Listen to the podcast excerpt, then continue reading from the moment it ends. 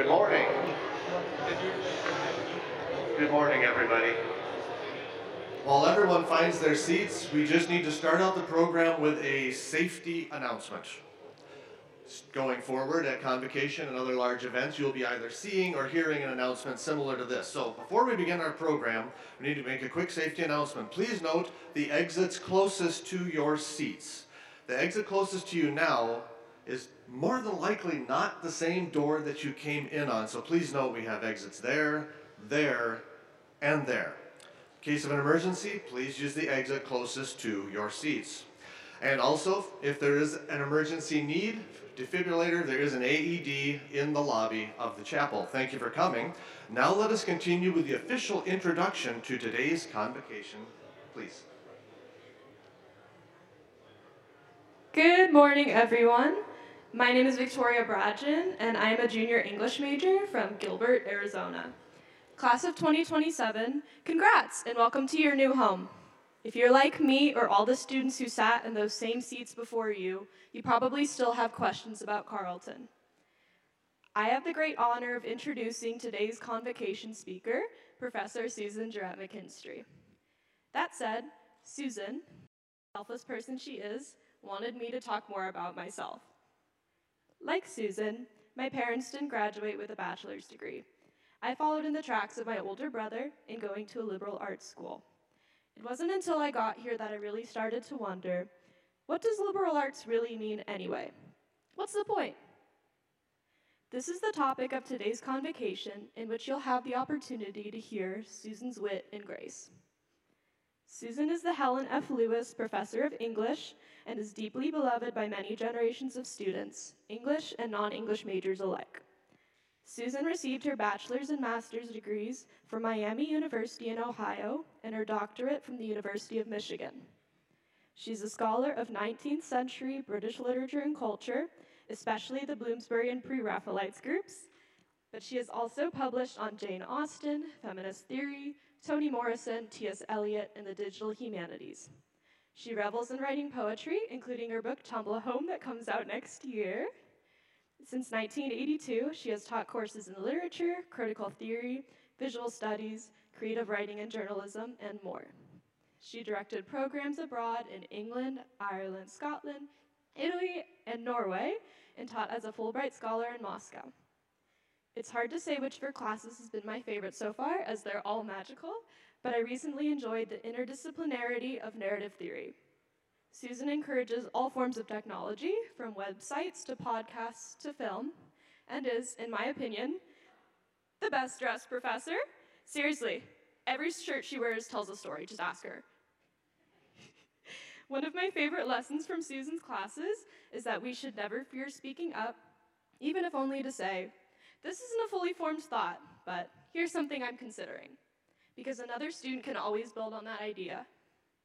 Above all else, Susan is deeply committed to getting to know and mentor each student, and I truly consider it the greatest honor to have formed such a connection with her.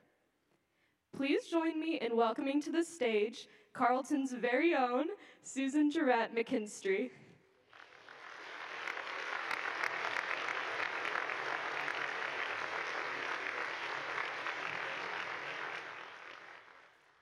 Hello, everyone. Thank you, Victoria, for that generous and sort of intimidating introduction. I feel like I have a lot to live up to now, and I'll do my best. Victoria also has amazing stories to tell, including what she's been doing for this summer, so I hope you ask her and get to know her a little bit. Welcome to all of you, and a particular welcome to the class of 2027, an extraordinary, diverse, inventive group of people gathered from around the world to learn together over the next four years. Please raise your hand if you're a frosh. Hello, welcome. I like that hesitation. Are we? I don't know. Can we raise our hand? That's the first test. Raise your hand.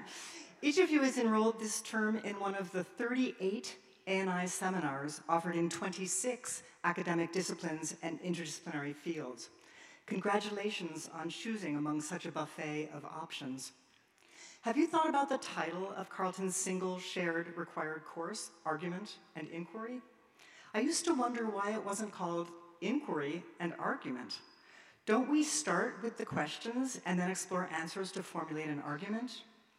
But as I thought about it, I thought maybe beginning with argument highlights the process. We may start by thinking we know the answer. As we ask questions, we find the more we ask, the more we need to inquire into what assumptions formed our argument in the first place, from argument to inquiry, from answers to discovery. In case you think professors know all the answers, I always begin with questions. I came to Carleton with a shiny new PhD and no liberal arts college experience, and it has been a steep dizzying learning curve. What did I want to know as a frosh at the beginning of my own college experience at a distant state university where everyone else seemed to come with one or maybe two majors already declared? I would have wanted to hear that I was opening doors with each decision, not closing them. I would have liked, sorry, reassurance that it would turn out to be a good story with a compelling middle and a happy end, worth the time and the investment. We all love a good story, so, how might I tell that story to you? You can see my method. I listen, I inquire, get ideas, and wonder. So, I think my story today needs many voices and perspectives. I asked some Carleton alumni from many decades who work in different careers this simple question Why do stories matter in your field? I was so moved by their answers that I will share them all with you today. I wish they could be here in person. A few of them are. They are amazing, curious, generous people. But look around you. I mean, literally, look around you for a second. You are part of a community of people like that students, staff, townspeople, faculty, and visitors, all of whom you will talk with and learn from as you craft your own story. So here's the first alumni voice Katie Dahl, 05, English, musician, playwright.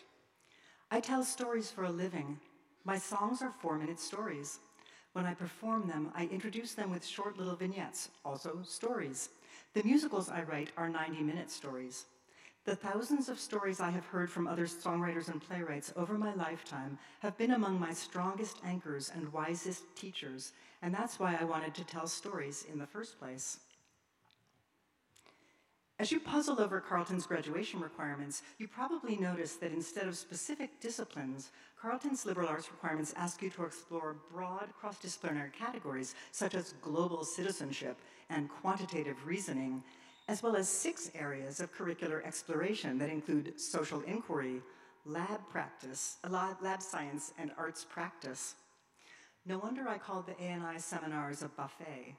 The liberal arts at Carleton are designed to give students a taste of different disciplinary and interdisciplinary methods and approaches to let you hear stories across divisions and discover new possibilities and outcomes. Here's your second alumni voice, Matthew Zimmerman, 82, English, film, AV production manager, Weitz Center, musician, recording engineer. Presenting concerts and events at Carleton's Kracum Performance Hall means meeting an incredible array of diverse and amazing guest artists and student performers. One thing never changes. Everything and everyone has a story, a beginning, a middle, and an end, just not always in that order. Silent and listen have the same letters. I have found that the most important way to honor our guests and to guarantee a meaningful event is to ask to hear the story while taking the time to listen to its meaning. Without stories, life is unknowable. You can see why I loved these answers. So here's my first inquiry for you. Pay attention to the course descriptions and websites, their structure, the readings and assignments, topics and questions, the class discussions.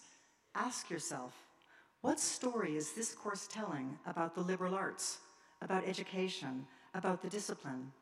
Where does the story begin? What assumptions does it make? And what does it slow down to examine? Who are the main characters? What are the conflicts? And what constitutes a satisfying or successful ending? Of course, nothing can give you the whole story. Yet every course demonstrates the process of argument and inquiry that shapes knowledge into a narrative with a beginning, a middle, and an end. I don't mean fictions, although as a creative writing teacher, I will be so happy if you write good fictions, and please take my class. But I do mean narrative as a fundamental, transcultural, transhistorical human act. Here's the next alumni voice. Joel Dimsdale, 68, biology, distinguished professor of psychiatry emeritus, MD. I am a doctor. Medical histories are crucial in every medical specialty. Patients come in with their narratives about their lives and symptoms. We doctors listen and try to make sense of the narrative so that it leads to a diagnosis and treatment. Psychiatrists, as a special case of physicians, are also keen about listening for themes, omissions, and distortions implicit in the patient's stories. Regardless of specialty, we refract the patient's narrative into one of our own, and that structure of physicians' patient notes is remarkably consistent across the world. It's almost as if medical education is about learning how to structure that narrative as complex and predictable as a sonnet. Let's take a moment to define narrative. The word narrative derives from Sanskrit na, to know, plus Latin narus, knowing, and naro, telling. So it is both act and outcome. Did you have show and tell at school? I won't make you raise your hands, but I suspect you did. Narrative is the basis, a performance of know and tell. You need to know the story you want to tell in order to show the audience. Historian Hayden White calls narrative a solution to the problem of how to translate knowing into telling, and he claims that story forms not only permit us to judge the moral significance of human projects, they also provide the means by which to judge them, even while we pretend to be merely describing them Consider that quote for a moment. Literary critics really love doing that. They look at something, then they look back at it, then they talk about it some more and get some more details. How to translate knowing into telling? That's the challenge of most exams, right? Solving a math problem, creating a data visualization, listing the eight stages of psychosocial development, or the four elements of democracy can all result in a correct answer. Yet White's use of the term translate reminds us that knowing and telling are different and that it takes work to connect them. The act of writing highlights that process. Each A&I seminar in any discipline is a writing-rich course designed to teach you how to translate what you are learning into telling it effectively for that discipline, and ideally as an example of good college writing. Really love that quote. As White points out, narrative forms that seem descriptive and objective, think lab reports, graphs, even history descriptions, are shaped by and shape human judgments. Here's your next alumni voice. Samantha Chow, 16, English Chemistry. Chief Resident, Emergency Medicine, MD, HEC. Stories are possibly the only things that matter in medicine. Being a physician is a calling to care for other people. How can we care for others if we don't listen to their stories? We are constantly sorting through vast amounts of new data and information about our patients and squaring it with the countless pieces of medical knowledge that we accrue through our training. But none of these things matter if we can't place them in the context of the patient's story. And Sam goes on, and I can't forget the providers themselves Stories are everything stories of people's success and people's failures. We need opportunities to lay out the narrative of a patient's care in order to reflect on what could have been done differently. Stories can be inspiring, funny, or heart wrenchingly sad, but sharing them is such an important way of connecting with one another about the insane and devastating things that can happen in our workplace. Comparative literature professor Barbara Herrnstein Smith defines narrative simply as someone telling someone else that something happened. Think about that deceptively simple definition. Who is telling? Telling whom? And what exactly happened? The imprecise terms of her definition highlight the fact that stories are told within specific cultural and historical contexts for particular reasons and precise listeners, sometimes under stress or in emergencies. What matters is the shared act where, as Herrnstein Smith writes in one of my favorite quotes, participation in the narrative transaction is sufficiently in the interest of each party to win out over all currently competing activities for both of them.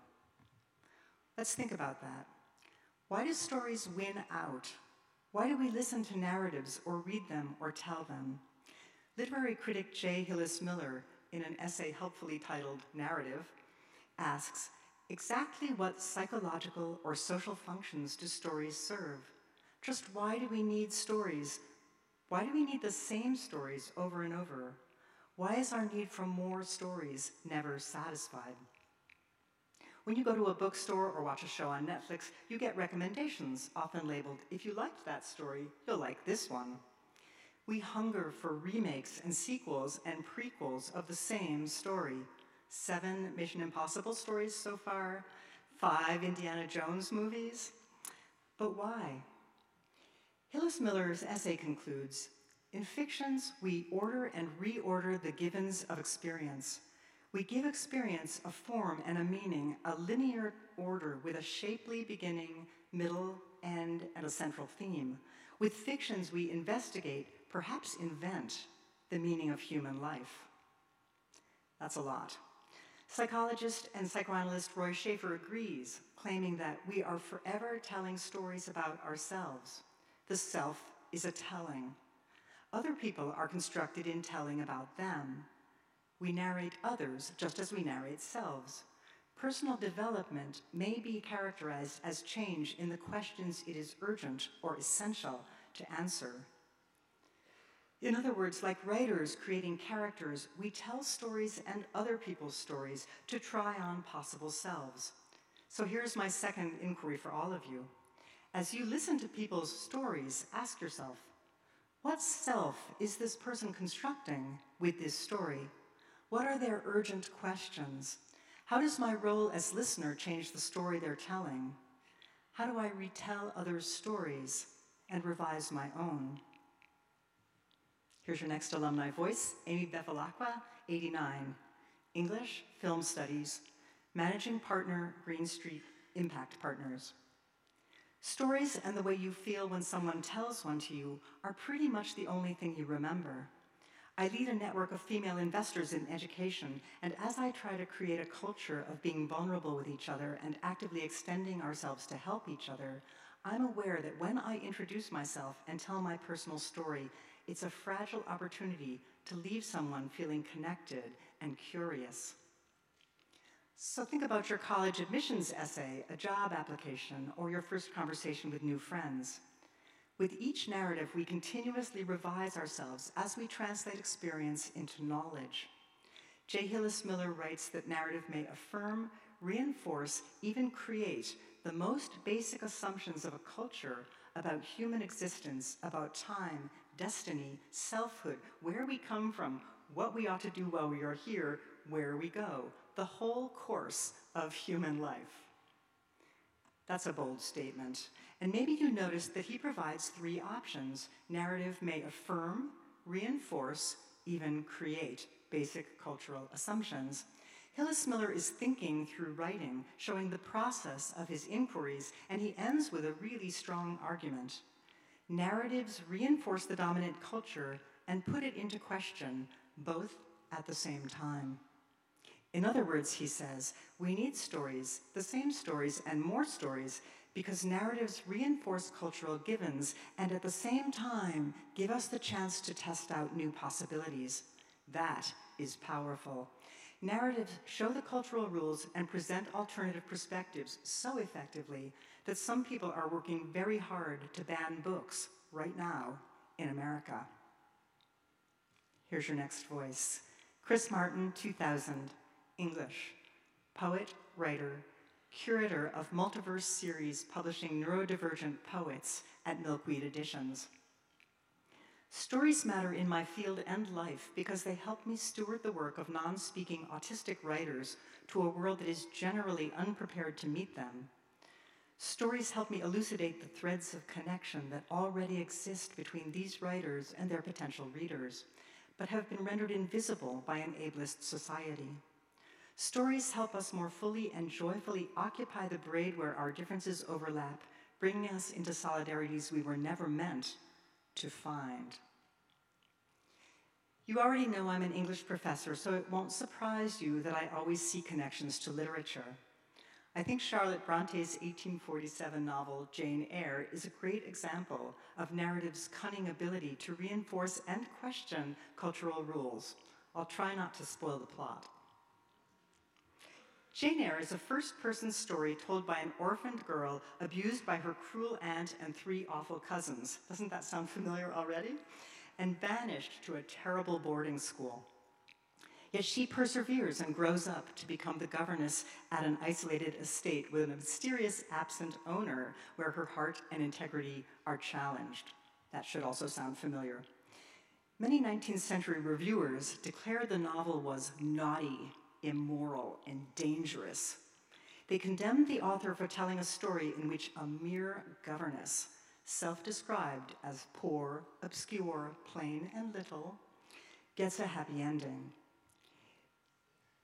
They determined that the author's personality was reflected in the novel, and that personality was irredeemably coarse, vulgar, and alien. It would be no credit to anyone to be the author of Jane Eyre, one reviewer concluded. Ouch. And those are all direct quotes from the reviews. However, some critics praised the novel's bold story, and by the 20th century, readers and critics celebrated Jane's insistent self creation and her questioning of her culture's values and gender roles. The novel Jane Eyre, in other words, reinforces 19th century culture and resists it. It provides clear evidence of extreme class and gender oppression and simultaneously tells an alternative story of a female narrative narrator who asks questions, asserts herself, and revises those cultural givens. Reader, I married him, she says at the end. And Jane's story speaks across time and place. It has been retold in more than 100 adaptations so far, in diverse forms, cultural contexts, and languages, as you can see. The moments that provide alternatives in every story are called forking path narratives. I love that phrase. Those what if moments that invite curiosity and decision making. Forking path narratives can produce cliffhangers that pause at just the right moment. And they are key to role playing games where the player must decide what happens next. Environmental science and technology professor Nicole Klenk writes Stories serve as virtual reality laboratories, enabling us to test ideas and paths of actions to address a problem. Here's your next alumni voice. Jill Poskanzer, 15, English. Narrative production manager at Supermassive Games in England. Games have a unique narrative feature in that they are interactive, so the players can literally put themselves in the perspective of the characters they are controlling. By giving the players the opportunity to make choices in character and change the narrative, people truly experience different perspectives in a way that reading or watching something does not. There are two major risks involved with forking path narratives. One, says reader response critic Wolfgang Iser, is that the text may either not go far enough or may go too far, so boredom and overstrain form the boundaries at which the reader will leave the field of play. In other words, game over. The other risk, expectation and surprise, reminds us that stories must follow expected formal rules, what we expect, and also surprise audience that's a key appeal in comedy, right? And in many fields. Psychology professor B. Ritchie explains To say that our expectations are satisfied is to be guilty of serious ambiguity. Such a statement seems to deny the obvious fact that much of our enjoyment is derived from surprises, from betrayals of our expectations. The solution to this paradox is a distinction between surprise and frustration. Frustration blocks or checks activity, but surprise causes intense contemplation and scrutiny. Perhaps that distinction describes your experiences sometimes in classrooms or discussions, moving between boredom and overstrain, between expectation and surprise, ideally leaving you creatively engaged, thinking and acting. Here's your next alumni voice. Cinda Nichols, 05, English, Director, Center for Community and Civic Engagement at Carleton. One of the key tools I rely on in my work is public narrative, a framework developed by a lifelong civic, civil rights activist, community, and labor union organizer turned Harvard professor, Marshall Ganz. It has become a resource for change making around the world, Narrative, writes Ganz, is the process through which individuals, communities, and nations make choices, construct identity, and inspire action. It can both instruct and inspire, teaching us not only how we ought to act, but motivating us to act. No wonder narratives are so powerful. Starting at a beginning, working through the forking paths of a middle, and reaching the end, stories combine expectation and surprise to test cause and effect, decision making, and possible outcomes. The narrative term retrospective recognition highlights the essential act of looking back after the end of a linear story to recognize patterns and only then think we can determine their full significance. Film director Christopher Nolan spoke about the main character in his film Oppenheimer in a recent interview. Oppenheimer's story is central to the way in which we live now and the way we are going to live forever. He gave the world the power to destroy itself. No one has done that before. So there are two ways of looking at this contribution, and we don't know which one is right. A lot of what Oppenheimer has, Oppenheimer has said about arms control and the way in which events would unfold has proven to be absolutely true. A lot of it has also seemed hopelessly naive. This is a story that doesn't have an ending yet. So in this talk, I've included voices from many fields and disciplines to emphasize that stories often don't provide endings but evolve with new discoveries, with urgent or essential questions demanding answers. During the awful summer of 2020, when the murder of George Floyd and the pandemic's rising toll altered our urgent questions, a group of young 19th century scholars in my field founded an ongoing collaborative movement called Undisciplining the Discipline. Their word undisciplining, I think, is brilliant at pointing out how knowledge can become rigid and that disciplinary stories need to be revised, deconstructed, if you will, by questioning their assumptions, their main characters, and their omissions. Undisciplining the discipline reminds us to ask what voices or versions may have been silenced or obscured by a familiar story, by those assumptions, and to listen to those essential perspectives. I hope some of you are singing Hamilton to yourselves who lives, who dies, who tells the story. Here's another alumni voice. Hiba Kamal Grayson, 08, English, Public Policy Lead, Google, Technology Policy. I advise product teams on policy risks and opportunities around the design and launch of new products. The stories we hear from our users and the stories we use to understand the world's needs, these are absolutely critical for us. These stories help us identify and answer key questions such as what values are embedded in the emerging technologies we all use every single day? How can we ensure that these technologies are deployed responsibly and serve as many people as possible? What great questions, right? So here's my final inquiry for you. As you read anything, follow the news, listen to political speeches, hear songs, see art exhibitions, plays, or movies, you might ask yourself, what question is this narrative trying to answer? Why might audiences at a particular time or place find this narrative compelling? What cultural or social values does the narrative seem to reinforce? Do my values or beliefs differ? What other perspectives might enhance or change the story?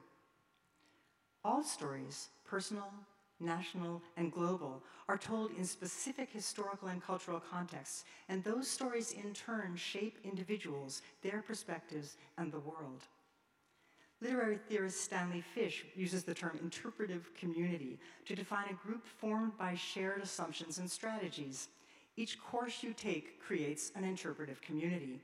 You learn the particular terms and methods of the subject, you develop a specialized understanding of the way to work, you get more in-class discussions, and then you tell what you know in lab reports, math proofs, art critiques, essays, and other narrative structures that reinforce that interpretive community's values and knowledge. Cultural anthropologist Victor Turner makes the same point with his wonderful term star group. I really like that term. The social group to which an individual owes allegiance. Turner explains that we all belong to multiple, sometimes competing star groups, and some tragic situations arise from conflicts of loyalty to different star groups. Think Romeo and Juliet, perhaps, or work-life balance, or American politics. The terms interpretive community and star group prove that shared stories shape our individual and cultural perspectives, and the benefits are evident. In class, you can learn to argue like a philosopher and observe like a geologist. But powerful interpretive communities might also produce master plots that enforce existing structures in order to inhibit or silence other narrative options. The stakes are high. Think about the echo chambers of, of misinformation and their real world results. Narratologist H. Porter Abbott sees national culture as a complex weave of numerous, often conflicting master plots, and his solution is more stories, because the representation of conflict in narrative provides a way for a culture to talk to itself about and possibly resolve conflicts that threaten to fracture it or at least make living difficult. Notice that he has a culture talk to itself, just as we all do. Narrative, with its forking paths and diverse perspectives, helps a culture articulate its conflicts, question assumptions, test out possible decisions, and perhaps revise the endings. Here's another alumni voice Ellen Byron, 98, English, Deputy Coverage Chief of Business News for the Wall Street Journal. Every day in journalism, we chase the untold story. When that story becomes well known, we look for new narratives, fresh voices, overlooked or unheard, unknown characters, and aim to represent those elements as thoroughly, fairly, and neutrally as possible. So let's go back to our original three questions. Why do we need stories? Because they, they random, they, I'm sorry, they structure random events into meaning. Why do we need the same story over and over? Because the repeated story reinforces cultural assumptions and at the same time challenges them. Why do we need more stories? Because our urgent questions change and stories help us structure new meanings. I'll give two final examples of urgent contemporary questions that spark diverse narratives. One is the elephant in the room, AI. Maybe you wondered if I would dare to bring it up as an English professor. Developers see important applications such as robotics and medical diagnoses, but some AI developers themselves warn that AI may end civilization as we know it, and I'm quoting them. When Google Bard, AI's, uh, Google's AI system, gave a wrong answer to a simple question about the James Webb Telescope, uh, astrophysicist Grant Tremblay responded, a major problem for AI chatbots like ChatGPT and Bard is their tendency to confidently state incorrect information as fact. AI systems frequently hallucinate, that is, make up information, because they are essentially autocomplete systems. I want you to think about how your phone does with autocomplete and just kind of have that in your mind. Technology writer Tiffany Hsu covers AI hallucinations such as fake biographical details and mashed up identities, which some researchers call Franken people. I love that computer scientists personify AI with the word hallucinate. That is scary. And I want to point out that AI skips the process of inquiry and argument that I've been highlighting as an essential component of knowledge. AI will be a useful tool, but the story it tells might be wrong. That's alarming enough. But more critically, it is not your story. It doesn't encompass your arguments and inquiries, your experiences and discoveries. Don't you want to tell your own story and have agency over your own narrative? Here's the final alumni voice Joe Andrews, 87, English. VP of Global Brand Strategies, Thomson Reuters, retired. Twin Cities actor, singer, director. If you're responsible for people's perceptions of your company's brand, you need clear, compelling, and authentic stories. A clear brand story serves as a litmus test if you aren't clear about your story, other people, customers, media, and most perilously the competition will own the narrative. Letting someone else own your narrative is problematic at best and ruinous at worst. Recent heartbreaking global disasters are evidence that climate change poses urgent questions and we need answers. Elizabeth Kolbert's New Yorker article, Climate Change from A to Z, presents 26 alphabetized perspectives on the topic, and her entry for N is narrative. Her claims should sound familiar to you at this point. Narratives are socially constructed stories that make sense of events, thereby lending direction to human action. So observes a paper published recently in the journal Climate Change by a team of European researchers. Climate change narratives, the team notes, typically foreground doom and gloom. Often they emphasize risk. If they aren't retailing the latest warning related disasters, fires, floods, food shortages, they're predicting a future filled with even grimmer warming related disasters, bigger fires, more severe flooding, famines that threaten entire regions. Remember the narrative phrase boredom and overstrain and the risky result inaction? Here's Kolbert's final paragraph. What's needed instead, the paper goes on, are narratives that empower people to act. Such narratives tell a positive and engaging story. They articulate a vision of where we want to go and outline steps that could be taken to arrive at this metaphorical destination.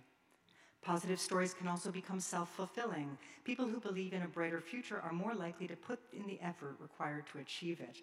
When they put in that effort, they make discoveries that hasten progress. Along the way, they build communities that make positive change possible. In response to Kolbert, essayist Rebecca Solnit writes, every crisis is in part a storytelling crisis. Perhaps we also need to become better critics and listeners, more careful about what we take in and who's telling it, and what we believe and repeat, because stories can give power or they can take it away.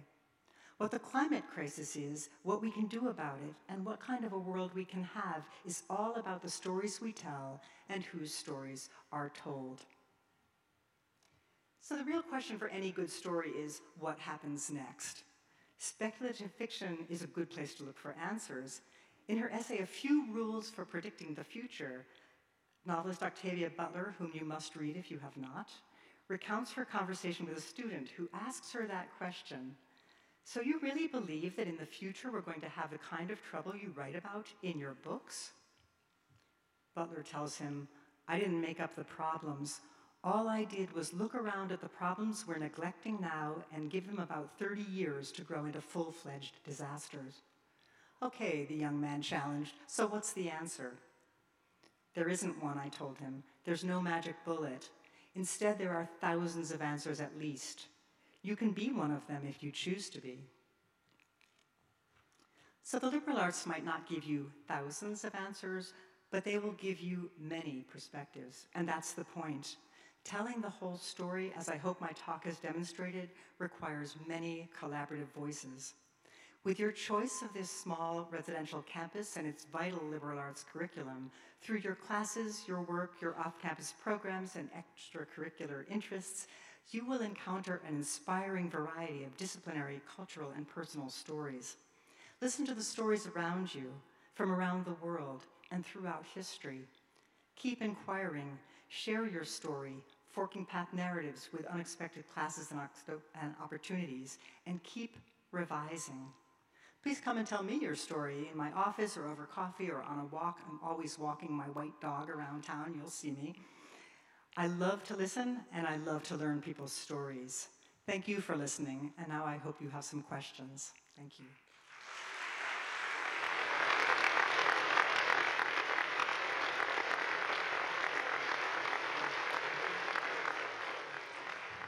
Thank you very much. Excuse me. Thank you, Susan, very much for that presentation. Thank you all for being here. As Susan mentioned, we're going to have some Q&A time in a second, but I just have a little housekeeping to take care of first. If this is your first convocation, welcome. Please don't let it be your last convocation. How can you get involved? Go to the convocation webpage and you'll see where you can suggest speakers, where you can sign up for luncheon. We're going to talk about that in a little bit more. Also, there's a nice TripCE link to questions for the upcoming speakers that you can use for this or for the luncheon, which we're going to talk about in a second. Um, but there's some things on the page that aren't there that you can be involved. Like Victoria, you can be a student introducer. I think I just popped my P as a matter of fact when we're talking about that. So please talk to me. My contact is on the page. If you see a speaker and you're like, I would love to introduce that speaker, please contact me. We always need student introducers. Also, crowd managers. I forgot my lanyard, it's over there someplace, but we're for crowds this size, we need crowd managers to help in the case of an emergency. Please talk to me about training for that. Uh, apart from that, it's the luncheon. So after this, we're going to have a luncheon. It's a RSVP, but we have lots of openings. If you'd like to come, I shouldn't say lots, we have a few openings. Please talk to me afterwards. We will have some deliciously flavored chicken, as well as quinoa loaf garden salad, uh, Minnesota wild rice pilaf, dinner rolls, key lime bars, yum yum, as well as beverages. So Please talk to me about this if you'd like to join us today. Otherwise, go to the page, find a speaker, find all the speakers, RSVP for the luncheon. I think it's now time for Q&A with Susan. Who would like to start us off? Question or comment? I will bring you the mic. The first question is always the hardest. And after that, it opens up and everybody has a question. Okay, here we go. Hi, Susan. Thanks so much for uh, your talk. Can you say why you selected that J.M.W. Turner painting as your first intro part? Thank you, David. Um, I, selected a painting by Turner that is evocative without telling any clear story. It's, it's called Snowstorm. Uh, what is it? Can we go back to it? Yes, I can. Close your eyes for a sec. I'll make you dizzy. There we go. Uh, JMW Turner Snowstorm Steamboat off of Harbor's Mouth, 1842. I'm particularly, you know, absorbed with 1842 because the group I study started in 1847. I just love that period. Jane Eyre was from 1847. But I also wanted something that seemed to be telling some sort of story, but you cannot tell what story it is by looking at it. Uh, it doesn't show really well here, but it's an utterly spectacular painting. And the story is that Turner had himself lashed to the mast of a boat in a storm so that he could see what it actually looked like to be in the middle of that intensity so that he could paint it. So, um, David, there are so many reasons I picked that picture, but I, I really love it. Did you find it sort of strange and wonder what in the world it had to do with what I was going to talk about? I hope so.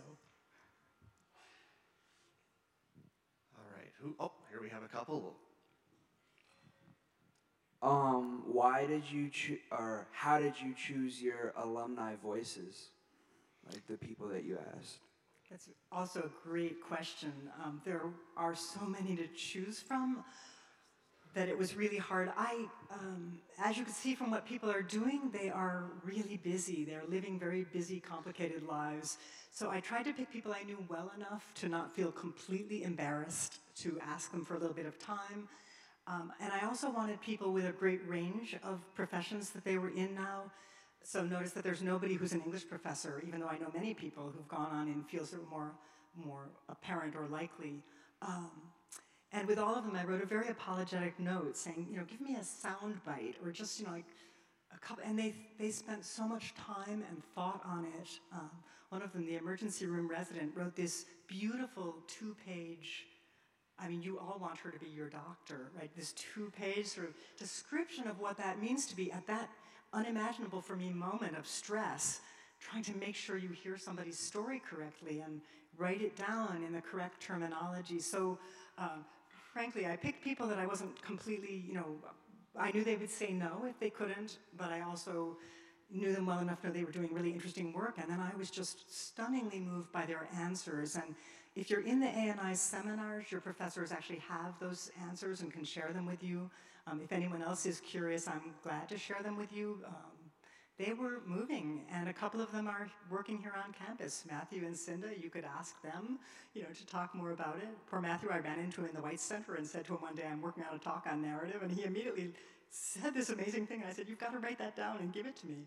So, um, yeah, that was actually the easy part. And if you can't come up with another question, say to somebody, why do stories matter in your life? And see what happens. It's a great conversation starter.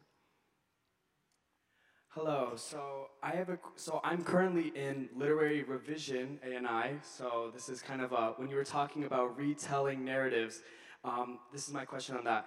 What is the continued ne- sorry continued necessity of retelling and rephrasing stories? How does this continue to further our contemporary culture today?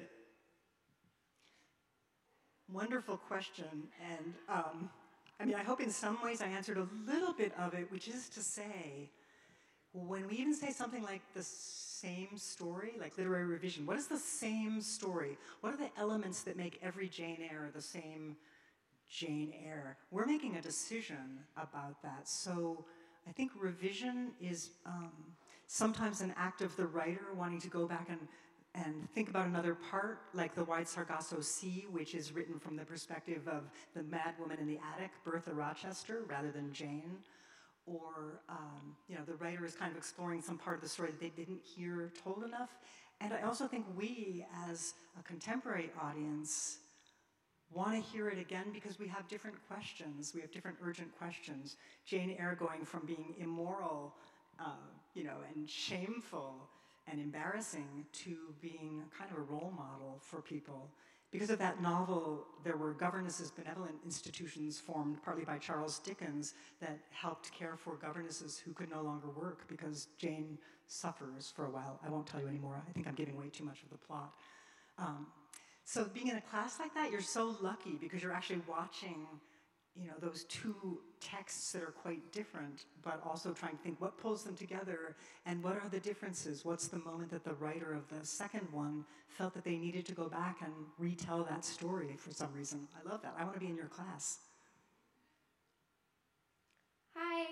Um, I was just wondering, you've talked a lot about how you love finding other people's stories and finding their path to loving narratives, and I was just wondering if you could talk a little bit about your story and how you fell in love with narrative.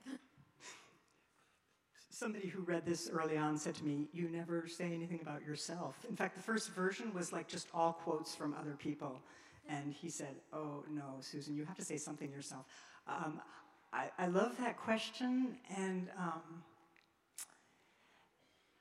boy, uh, I, I, can, there's so many ways I can give that answer, but um, I only understood how interested I was in narrative uh, really at the moment when the Challenger shuttle exploded in 1986 on television. It was a moment where a, a shuttle went up with a young school teacher on board. So it was seen as this incredible teaching moment for people around America. And many schools brought television sets into the school so children could watch this on TV. And shortly after takeoff, it just blew up. And I was a young mother, I had a baby, and I was a young teacher at Carleton. I think not even uh, on tenure track yet, certainly not tenured. And I remember watching the newscasters trying to figure out what to say because they knew that there were all these children in the audience and they, you could see them constructing a story. Same thing happened with 9 11, which many of you probably are remember, same thing happened January 6th, where there was this moment that was widely visible, and you could see the story get constructed, and then, of course, over time, it continues. That I'm sort of, notice how I'm not exactly talking about myself, I'm immediately shifting it, but that led to two classes. The first one was a class in narrative where I began to think about how narratives worked, and two of the people who spoke in the alumni voices were actually in that first very exploratory class. Then I created a memoir class for a period of time, an arts practice class on memoir, where I had students writing memoirs. And now I teach a journalism class called News Stories. So it's like full circle. I'm back to thinking when an event happens, how does it get turned into a narrative? Um, the other side I'll give, maybe a little more self revelatory, is um, I feel like I have been so lucky to teach at a liberal arts college because if I get really curious about something, the provost or dean is often willing to let me try it out, and my department is willing to let me try it out. And there are places like A&I seminars where faculty can explore ideas that are sort of, you know, in process, the way Victoria said at the beginning, you know, like, I'm just, I have a half-formed thought, I want to see what happens. So I feel like um, my professional life on both of those sides has kept reinforcing narratives. And I come from an Irish family of storytellers, so, you know, I was born to this storytelling, and everybody else in the family was better at it than I am, so I got to be a really good listener. So.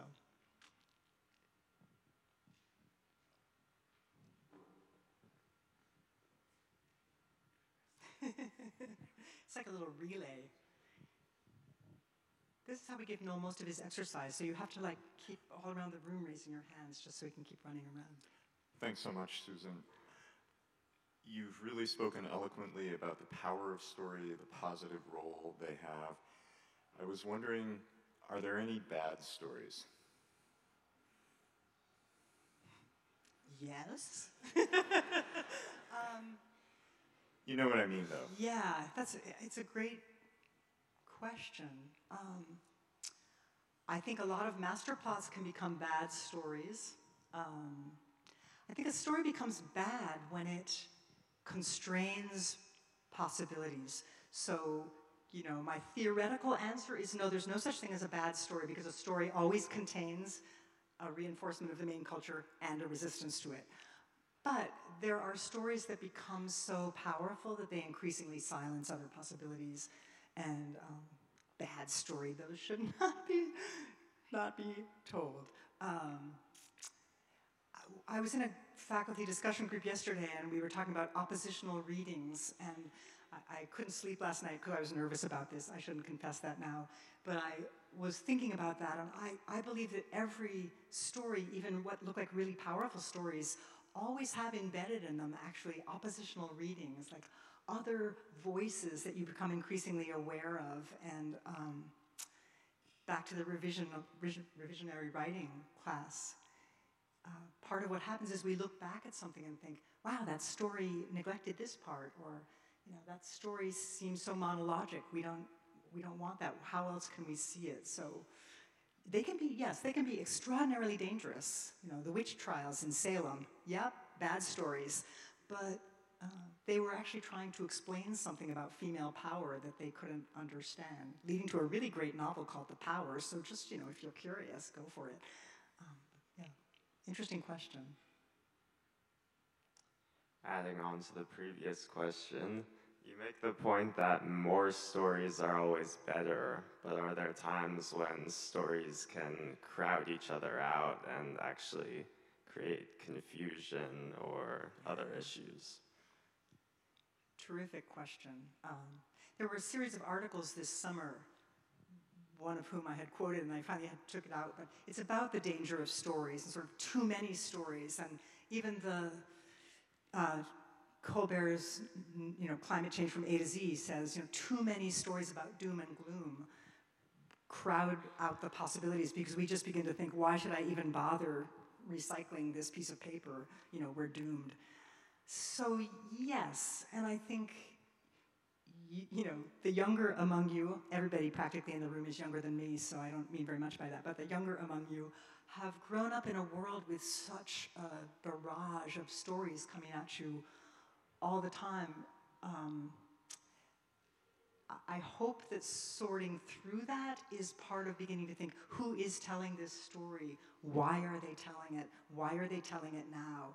One way I phrase that is what is their urgent questions? But another way to think of it, this is sort of back to Bill's question. A bad story is one that's trying to force people into a very particular kind of action, perhaps. So does that make any sense? You know, maybe thinking about when stories are crowding other stories out, like what, what's, what are they trying to do? What are they trying to accomplish? I, I think the, I mean, there are many things I love about the liberal arts. You can tell I became a complete convert within not too long after being on Carleton's campus. I thought, this is really fun. But um, one of the things I like is we really believe we're sending you out not with you know, a checklist of the six skills you need to survive in the world, but question. I mean, at least I think we're, we're teaching you to ask a lot of questions. So, you know, who's telling that story? What do they have to gain by telling it in the way they're telling it? We're entering a very long, you know, the American endless political stage, and it's a good time to ask yourself who's telling stories for what reason and what stories are being crowded out, and how do I find those stories? You're asking terrific questions. I want to meet you all personally. Okay. Susan, thank you so much for this wonderful talk. It's really a beautiful encompassing of what a liberal arts education can be. Um, I want to force you back to talking about yourself. Um, you're so modest and you evade that very well. But um, I'm, uh, I don't know if your students know, you, they probably do, that you have three children. And I'm wondering how being a mother um, affects your views on how a person can shape the narrative arc of others and whether this is an effort that is um, uh, is worth making. Wow. Ooh. Um, yes. Well, shape. I mean, it's, it's an effort worth making because I think that I, this is very funny to be saying. Some of you who are frosh, I think, oh my gosh, this is funny to say this in front of you, but I think um, we do have three children that we completely adore. They're very different from one another. They all live quite far away, but they love coming back here, so I think it's not our fault. And they are doing really interesting things in the world, and they all really love one another. And it seems to me that I wanted to shape them in terms of being curious, open people intellectually and emotionally, but we didn't have expectations that they should be a particular thing or do a particular thing. So the word shape, you can see I'm sort of wrangling that. I came from um, a family that really believed in education, but um, sort of didn't think much about me going to school. I have two older brothers. They were both supposed to go to college. One of them was supposed to become a doctor.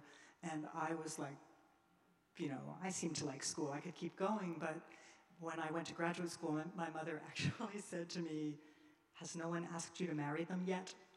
And I thought, okay, so, you know, she just assumed, given her cultural world, that I would become a wife and mother, that that seemed like the thing I would do. And, you know, lucky me, I did. And I also became a college professor. And I think the world has made that much easier. You see, Mary Liz, I'm shifting away from your question again. But um, so I I think everything, I go right back to Victoria's introduction. I'm so interested in hearing other people's stories that I didn't feel like my job was to shape my children's stories into something particular. But I do think we are hyper aware of watching how other people live their lives.